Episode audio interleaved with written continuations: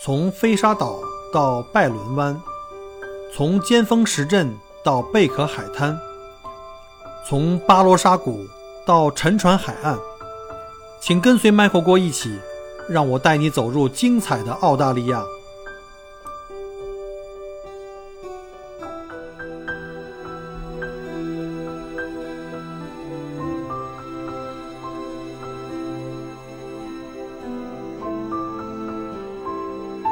各位亲爱的听友，大家好，欢迎再次收听麦口锅聊澳洲。呃，上一期呢，我们是呃大概概述了一下整个北领地这条路线，就是大自然之路的这些景点，三个国家公园的介绍，一些重点的一些景点和呃背景和一些注意事项。那今天呢，就利用这个时间呢，呃，把我们之前做过的这个行程啊，从这个第一天怎么飞过去，然后到那边以后。呃，每一天的行程内容，住在哪里，玩哪些景点，有些什么注意事项，会给掰开了揉碎了讲一个行程的规划攻略。呃，希望你们能够喜欢。呃，首先第一天啊，第一天 Day One，我们计划呢就是从这个达尔文出发，呃，先前往阿德雷德和乘坐这个叫做这个鳄鱼跳啊，鳄鱼跳的游船，这是一个当地的一个网红项目。阿德雷德河这个距离达尔文大概是一个小时十五分钟的车程。这个鳄鱼跳的游船每天有四班，九点、十一点，还有一点跟三点。游船上的这个工作人员会用食物吸引这个鳄鱼，然后巨型的鳄鱼会从水里一跃而起啊，据说是相当刺激。然后可以去参观一下。这游船大概一小时，价格是成人四十五刀，儿童呢是三十刀。儿童的概念一般都是四岁到十四岁这个范围啊。看完刺激的鳄鱼秀呢，就驱车三个小时前往这个加比路小镇，就是刚才讲过那个重。这个重镇啊，是我们住在那儿那个酒店，然后呢，就从那个小镇呢放下行李，就前往这个乌比尔。呃，这里啊是园区内两个著名的原住民这个岩石艺术画廊之一，大约有一个一公里左右的步道，就是这个单程一公里了。呃，边走边欣赏这个美丽的岩画，然后呢，沿着这个缓坡呀，逐渐爬上去，大概两百五十米到三十百米的这个距离吧，抵达这个岩石观景台。在这里可以眺望广袤无垠的冲积平原，是卡卡杜观赏日落的最佳地点之一啊！大家如果在 Ins 上面或 Facebook 上面看到很多这个卡卡杜的这个宣传招贴，或者是游客的这个美照，基本上很多都是在这个地方拍的这个日落照片啊！这个游览岩画步道和登上观景台大概需要一个多小时的时间啊！大家一定要提前查好当地的这个日落的时间，然后计划好这行程。回程可能要赶一点夜路，要注意安全。啊，第二天呢，就前往这黄水河，叫 Yellow River 啊，这大家听起来，哎，这不是黄河吗？啊，对？这跟我们的黄河不一样啊，这里其实是一大片的湿地的水潭，呃，这个繁衍着众多的本土的动植物群落，水面上生长着各种什么粉色和白色的这种睡莲。我们以前去昆士兰哈，很多湿地公园啊或者水潭里面也有各种的睡莲，看起来这个热带地区啊比较常见这种的这种睡莲这种野花。水中生活着很多的鳄鱼，这里的鳄鱼啊分为咸水鳄和淡水鳄两种，还有呢就是像什么野马呀、水牛啊，还有其他的野生动物。鸟类呢就更是种类繁多了。据说呀，澳洲三分之一以上的种类的鸟类都还在这个地方可以找到。那黄水河的游船是一个非常受欢迎的项目，每天六班啊，因为这个黄水河的日出和这个日落项目呢很受追捧，所以如果要订这两个时段，一定一定要打电话提前预定啊。成人是九十九刀，其他时段呢，一般上从早上九点呢有这两小时行程是九十刀，然后呢一点五小时是七十二刀，呃，建议带上望远镜啊，这个地方呢是可以拍到一些有意思的一些，呃，像什么日出日落，还有一些野生动物。黄水河周围也有一些水边的木栈道可以去漫步，还有不可错过的这个瓦伦基文化中心。这个瓦伦基文化中心的外形啊，就是仿制仿造了一个一个叫猪鼻海龟啊，猪鼻龟呃，就猪鼻乌龟，不是海龟，猪鼻乌龟的造型啊。呃，而其中展品呢，都是由当地的土著部落提供的并设计的，啊，使你有机会呢能够详尽的了解到这个深厚的当地土著文化。呃，据说这个参加这个参观这个。呃，这个土著文化中心的时候是不可以照相的，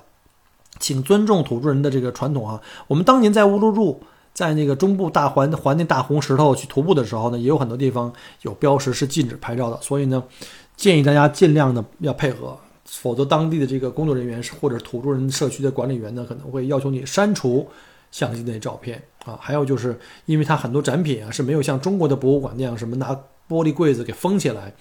它是没有封的，所以大家不要随意的触碰这个展品，因为很多展品呢被当地的土著人视为神物。第二天的行程里还有一些推荐的项目，包括像什么这个诺兰基地区是卡卡杜另一处著名的原住民岩石画廊。这片区域啊是以这个土著人绘制的非常古老的岩石壁画而举世闻名。这些岩石壁画反映了不同的内容，从宗教仪式啊、狩猎啊、舞蹈等日常生活，到什么神话啊、到魔力，啊，覆盖了土著人生活的方方面面。有些绘画者还会在壁画上。印上自己的手印，或者是家族其他成员的手印啊，等同于这个现代画家们的这种签名或者是印章。行走在这个一点五公里的这个环形徒步路线上呢，你会看到古老的土著人生活的这个岩洞和不同凡响的岩石壁画艺术。然后呢，可以爬到这个干洼里洼里干洼里洼地呢，这个有一个叫 Lookout，有这个观景台哈，在上面可以看到这个。一望无际、荒凉，但是非常美丽的自然风光啊，也是一个看日落的地方。这是土著人赋予了深厚的灵气和无尽的活力的一方天地。第三天啊，就前往了那两个非常难走的著名的这个这个水潭啊，就是和瀑布，一个呢叫 Jim Jim，还有一个叫 Twin Falls，啊，也叫中文叫做吉姆瀑布和双子瀑布。这天的行程啊，会有很长一段的四驱路段要走，而且呢，即使你开车抵达了停车场。徒步到 Jim Jim Falls 呢，就到这个吉姆瀑布呢，大概也要徒步单程一个半小时啊，这是比较艰苦的。而且呢，据当地的很多的这个信息反馈啊，当地路段非常艰苦啊，需要不断攀爬，甚至翻越半人多高的这个岩石啊，因此一定要考虑这个穿着舒适这个运动的鞋或者是登山鞋。那最后呢，会抵达 Jim Jim Falls 以及这个瀑布下面被一百五十米高的悬崖峭壁环抱的这个深水潭。那平时你如果是属于那种缺乏锻炼的那个同学们，体型比较比较这个胖一点的哈，不太能这个走路特别长的这种，一定要慎重选择这段路程，尤其老人小孩非常非常不建议，一定不要这个冒险。在旱季啊，Jim Jim Falls 会断流，因为没有没有雨嘛，但是水潭非常的平静，非常美丽。雨季的瀑布呢，蔚为壮观，但是有一个问题，就是雨季呢，通往这条路呢，通往这里这个路就会被淹没，就会被冲冲断，基基本上开四驱也没没办法进的。所以雨季就只能凭借直升机来从空中俯览这里的美景了啊。从吉姆逊瀑布再往 Twin Falls 这个 gorge 呢，双子瀑布那边呢，又是一段更加难走的这个四驱路，非常颠簸啊，非常颠簸。到了 Twin Falls Gorge 停车场呢，游客需要在渡口乘坐这个渡船，穿过深邃的峡谷，到达双子瀑布附近，然后通过木板路走到瀑布下方，也会有一些比较难度的、有难度的这个攀爬路段。啊，双子瀑布呢有两条这个并流而下的这瀑布组成，因为是双条嘛，所以被称为这个双子瀑布。瀑布从高达一百八十多米的悬崖飞奔而下。在瀑布下方呢，有一个非常静谧的沙滩和一个大型的水池啊。这里呢，沙滩洁白无瑕，潭水呢水晶般的透彻，会让你忍不住跳进游泳。和吉姆金木瀑布一样啊，在旱季啊，这个 Twin Falls 呢，因为水量减少也会断流。如果雨季呢，瀑布很好看，但是只能坐直升机，就跟那个。呃，刚才那瀑布基本基本是一样的，而且这个路也是被淹没的，没办法来。而且还有一个重要提示，就是这里呢会有这个鳄鱼出没，所以呢，雨季来这儿的话，基本上是不太可能的，那就只能旱季来。但旱季来的话呢，对于体力要求呢和你的耐力要求呢，会有一点这个挑战。所以呢，如果感觉力不从心哈，不要冒险，就建议可以把两个景点省去啊。这个两个景点就是我们家两个领导基本上被否决的第一大理由。第四天，啊，这是在卡卡多国家森林公园的最后一天了。因为晚上要赶到这个凯瑟琳去住宿，所以呢，时间上呢只允许去到一个景点，所以我就选择了这个叫 Gallon Blanche，就是这个叫做这个水水潭，叫叫 Gallon Blanche 水潭，这个也叫加伦爹啊，加伦爹水潭，曾荣誉这个澳大利亚旅行者杂志叫做呃 Australian Traveler 的杂志呢评选的澳大利亚百家景点之一。啊，最近呢还入围了这个呼入网站的这个评选，叫最神秘的景点之一。我在 ins 上面看到了这个水潭水潭的一些照片，啊，这是在那个 g a l a n Blanche 瀑布的这个顶部形成了层叠的天然无边泳池，因为水多嘛，夏呃冬天的时候水多的时候可以非常棒，可以去游游泳，可以在这个边游览边游泳的时候呢，边俯览园区内的辽阔的景色。将南部的山岭跟公园中的这个山脊的岩石区啊，还有林地啊，还有冲积平原尽收眼底。从啊贾比路小镇开到这里的停车场大概要两个小时四十五分钟，然后有一小段颠簸，但是这个路段还可以。呃，我看到有很多这个 TripAdvisor，就是这个这个猫头鹰啊，这个 TripAdvisor 上面很多这个呃野驴们也有一些反馈说，在旱季的时候啊，如果干燥，这时候呢，这段路呢。呃，开两驱车呢也能胜任，但是我个人觉得哈，保险起见，你还是租一个，哪怕你租个全时四驱，因为毕竟全时四驱的这种 SUV 啊，它的离地间隙也比较大，对路况呢也比较有这个宽容度，而且内部空间大，你带的给养啊、水啊、食物啊、行李呢也会比较相对多一点。呃，想来呢应该不是特别难走，反正总之就是应该还可以吧，这地方可以去。呃，不过到达水潭啊。可能需要一定的体力，因为从这个停车场到达水潭大概有一个不到一公里的陡峭山路啊，爬到这瀑布顶端，从那儿才可以欣赏到刚才我上面讲的这些景色啊，大概需要时间是三十分钟啊。一讲到这儿，我们家里那两位领导异口同声啊，一起摇头，就把我这个 基本上就不想让我再继续汇报我们行程的后半段了，已经啊，所以你们可以那个做个参考吧。然而，如果爬不动这陡峭山路呢？其实瀑布下方的水池也还不错，呃，还有一个不错的营地啊，可以去野餐。据说这个营地设施啊，还的这个硬件设施还不错。如果你搭帐篷的话呢，可以选择在这里扎营。呃，据说在这个 g a l a n Blanche 这个水潭看日落也是非常的美啊。那个大家可以去网上搜一下照片。呃，打卡完这个 g a l a n Blanche 水潭呢，就可以驱车三个多小时到北领地的第三大城市凯瑟琳。住宿，准备进入到下一个国家公园，叫做尼特米卢克国家公园。在前往这个 g a l a n Plunge 水潭的路上啊，还有一个被很多人推荐的景点，就叫做 Marguk Gorge，叫马凯格峡谷啊。这个景点啊，比起那些网红的，像什么 Galan Blanche 水潭呢，可能更加小众，知道人比较少。但是也是一处可以游泳的非常美的一个水潭，而且人呢相对来说比那些网红景点人比较少一点。呃，进入这里呢又要驾驶一段这个颠簸路段啊，据说呢旱季路况还能接受。然后呢从停车场呢走到水潭大概还得有一公里的徒步路线，我估计要走这种路线啊，你每天得奔着这个两万步的这个两万步的这个起步来算啊。然后呢再爬上瀑布顶端，还有很多水池，景色超美。但是呢。这要考验您的这个时，第一是时间啊，第二是体力。那以上呢，就是把这个卡卡杜国家公园啊，Michael 了解到的部分的情况啊，还有我本来计划去 cover 到的这个这个景点，做了自己的规划。因为是世界遗产地啊，这个而且是世界这个自然和文化双遗产地，所以呢，就篇幅呢说就稍微的多了点儿。那下面我们再讲下面的路程，就是从这个卡卡杜国家公园。呃，沿这个卡卡杜 Highway 经过淘金历史小镇叫 Pine Creek，然后再上这个 Stewart Highway 之后呢，大约三个小时就可以达到了北领地的第三大城市凯瑟琳。呃，这个凯瑟琳小镇吧，这个说城市呢，它其实并不大啊。这小镇的住宿呢，呃，可以比如说再补充点给养，因为你之前基本上几天已经把你从这个达尔文买的东西的吃喝水分水呢都已经给用完了，可以再买一点。然后呢，准备第二天进入这个这个尼特米卢克国家公园去游览。呃，凯瑟琳呢，位于凯凯瑟琳河畔，是通往这个尼特米卢克国家公园的大门。距离这个尼特米卢克国家公园呢，三十公里的距离。这座公园建于一九八九年，向北呢与卡卡杜国家公园接壤，占地约两千九百六十四平方公里，由崎岖的地貌、壮观的瀑布和郁郁葱葱的峡谷组成。因壮观的凯瑟琳峡谷而闻名遐迩。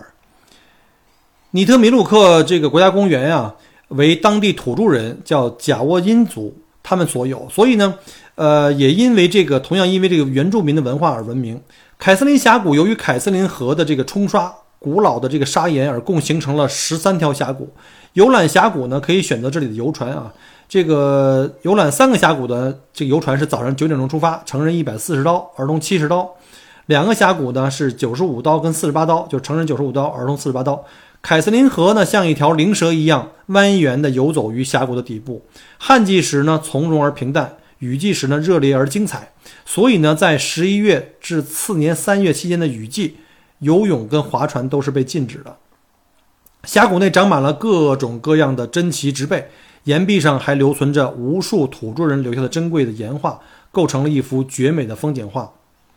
游船之旅中间呢，也会有大概一点二公里的这个环形徒步的路线，所以呢，要选择穿便于爬山的鞋子。如果觉得这个游船比较贵啊，这个也可以选择比较经济的徒步路线。呃，可以在这个巴鲁埃里，呃，这个观景台，呃，大概一点八公里吧，和这个巴里，呃，这个巴鲁埃里的这个环形步道大概三点七公里，然后从这个上方来体验这个凯瑟琳峡谷的西端和悬崖峭壁。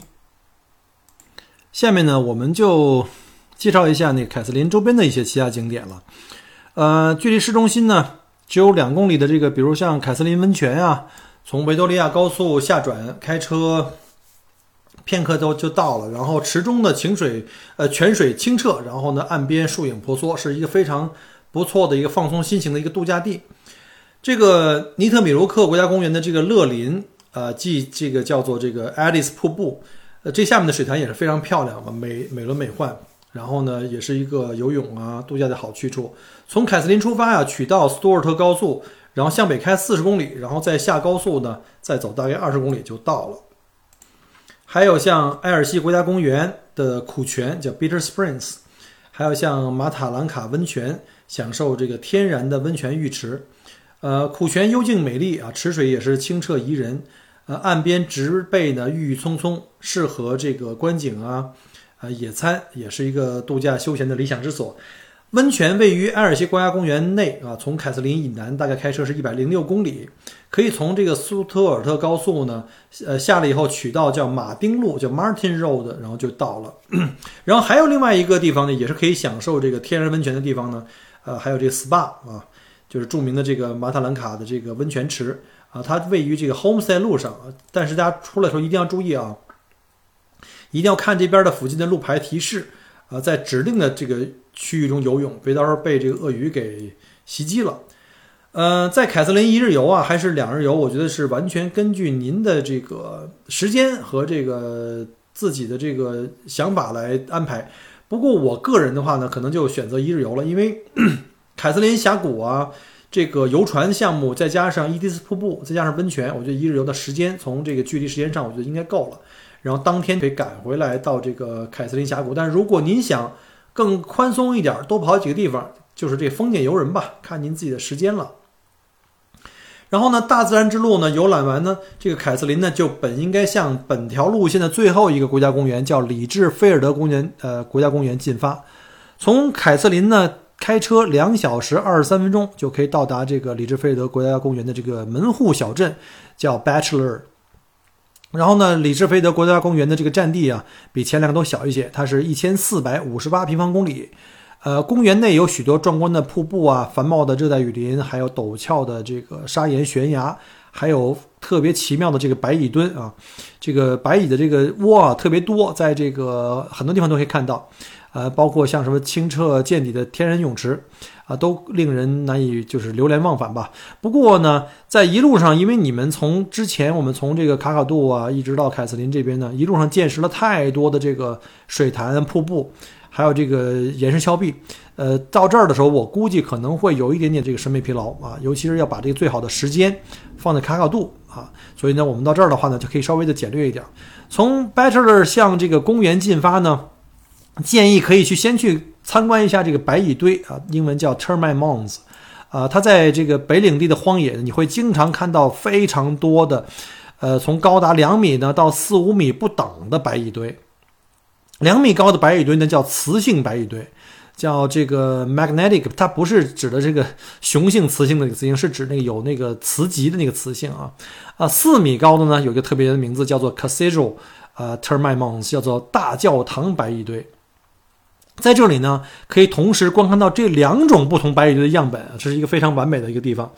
呃，记得之前我们在西澳北部自驾的时候呢，当时经历过，就是经过很多这种戈壁荒原，就也看到过无边无际的白蚁堆啊，大概也就是个两米多高的样子，非常非常多，像一片片的这个墓碑啊，延伸到天际，非常壮观。呃，在这个公园北部地区呢，建有木栈道，可以通往这个观景区，沿着木栈道来走呢，可以就可以比较近的来观赏这个近两米高的这个雌性的白蚁堆。以及这个高达四米的壮观的大教堂白蚁堆近距离观看，呃，这些结构非常精巧的白蚁堆已经有超过一百多年的历史啊，它们的排列呢特别有规律，你们注意看一下啊，这白蚁堆呢不是一个普通的圆形的，而是说它南北面窄，而东西面比较宽，这样的话你可以把它们当做什么呢？当做罗盘来指引方向啊，这是一个一个知识了啊。这种排列呢，可以最大限度的减少暴露在阳光下直晒的这个面积，保证雌白蚁堆内部啊，呃，可以有足够的这个凉爽的空间。这是不是有点神奇啊？这造物主真的很神奇。看完白蚁堆啊，再驱车呢，挑一个瀑布去看一看啊，基本上可以选择比较近的这种叫弗伦斯啊瀑布，然后它是位于这个里治菲尔德国家公园的中部啊，是一座多层瀑布，呃，最高落差大概十五米。呃，弗伦斯瀑布呢？与这个倾泻到下面的水潭内啊，可以这个清澈见底，可以在这潭水里去游泳。但是还是那一句话啊，一定要看这个安全的提示。然后呢，可以步行前往瀑布上方的观景台，一览无余整个这空旷的山谷跟下方的各个水潭。瀑布旁边有两条这个步行道，有阴凉的小溪步道，叫 Shady Creek Walk，大概全长是一点二公里，啊，往返需要大概一至两小时。还有一个叫弗伦斯溪。瀑布啊，不是瀑布，就是这个弗伦西这个步道，全长三点二公里，呃，终点呢是这个布里岩石水潭，往返的时间比较长，这到三到四个小时，这大家一定要考虑好这时间和这体力，然后根据自己的时间跟体力来安排。我觉得游游泳啊，溜溜弯儿啊，再可以再驾车一个多小时就可以返回这个达尔文市区，啊，吃饭睡觉休息了。至此啊，我们从达尔文出发，又返回了达尔文。整个环形的这个大自然之路，我们叫 Nature's Way，基本上行程就全部结束了。呃，如果还想在达尔文市区闲逛休闲呢，就可以再多放个一两天。很遗憾哈，小郭这么辛辛苦苦做的这么认真的行程啊，却没有能够成行啊，家里这个领导们都不批，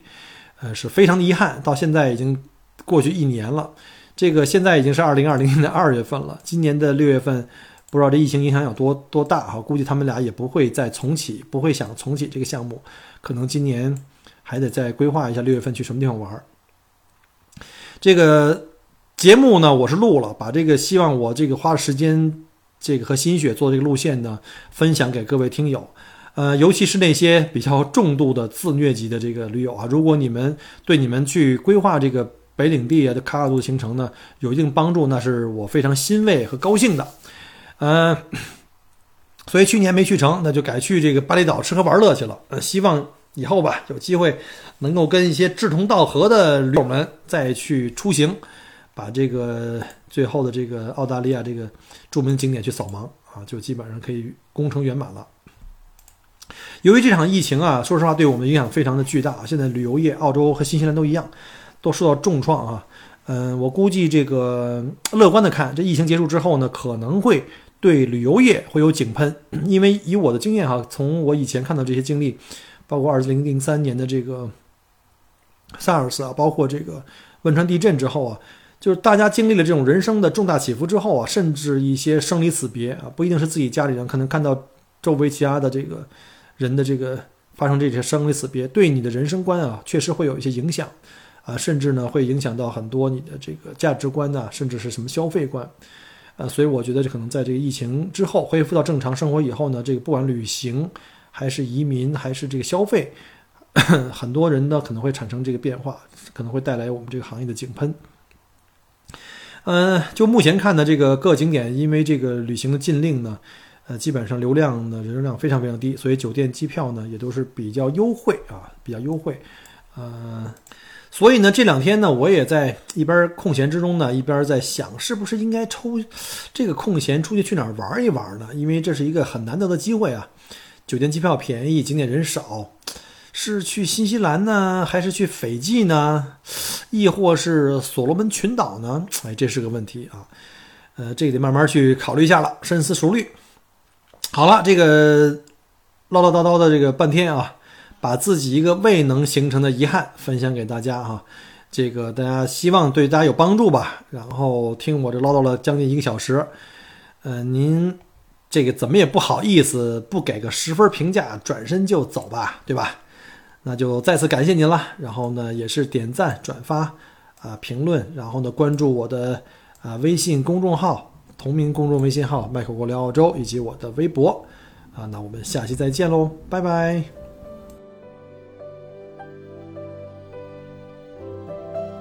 很荣幸您的收听和关注，如果您喜欢我的节目，请您把它转发分享给您的朋友们，同时也欢迎您线下跟我留言互动。除了喜马拉雅，也欢迎您加我的个人微信。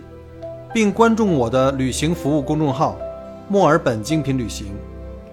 我给大家准备了很多关于澳洲旅行的资讯和攻略，请您跟随我一道走入精彩的澳大利亚。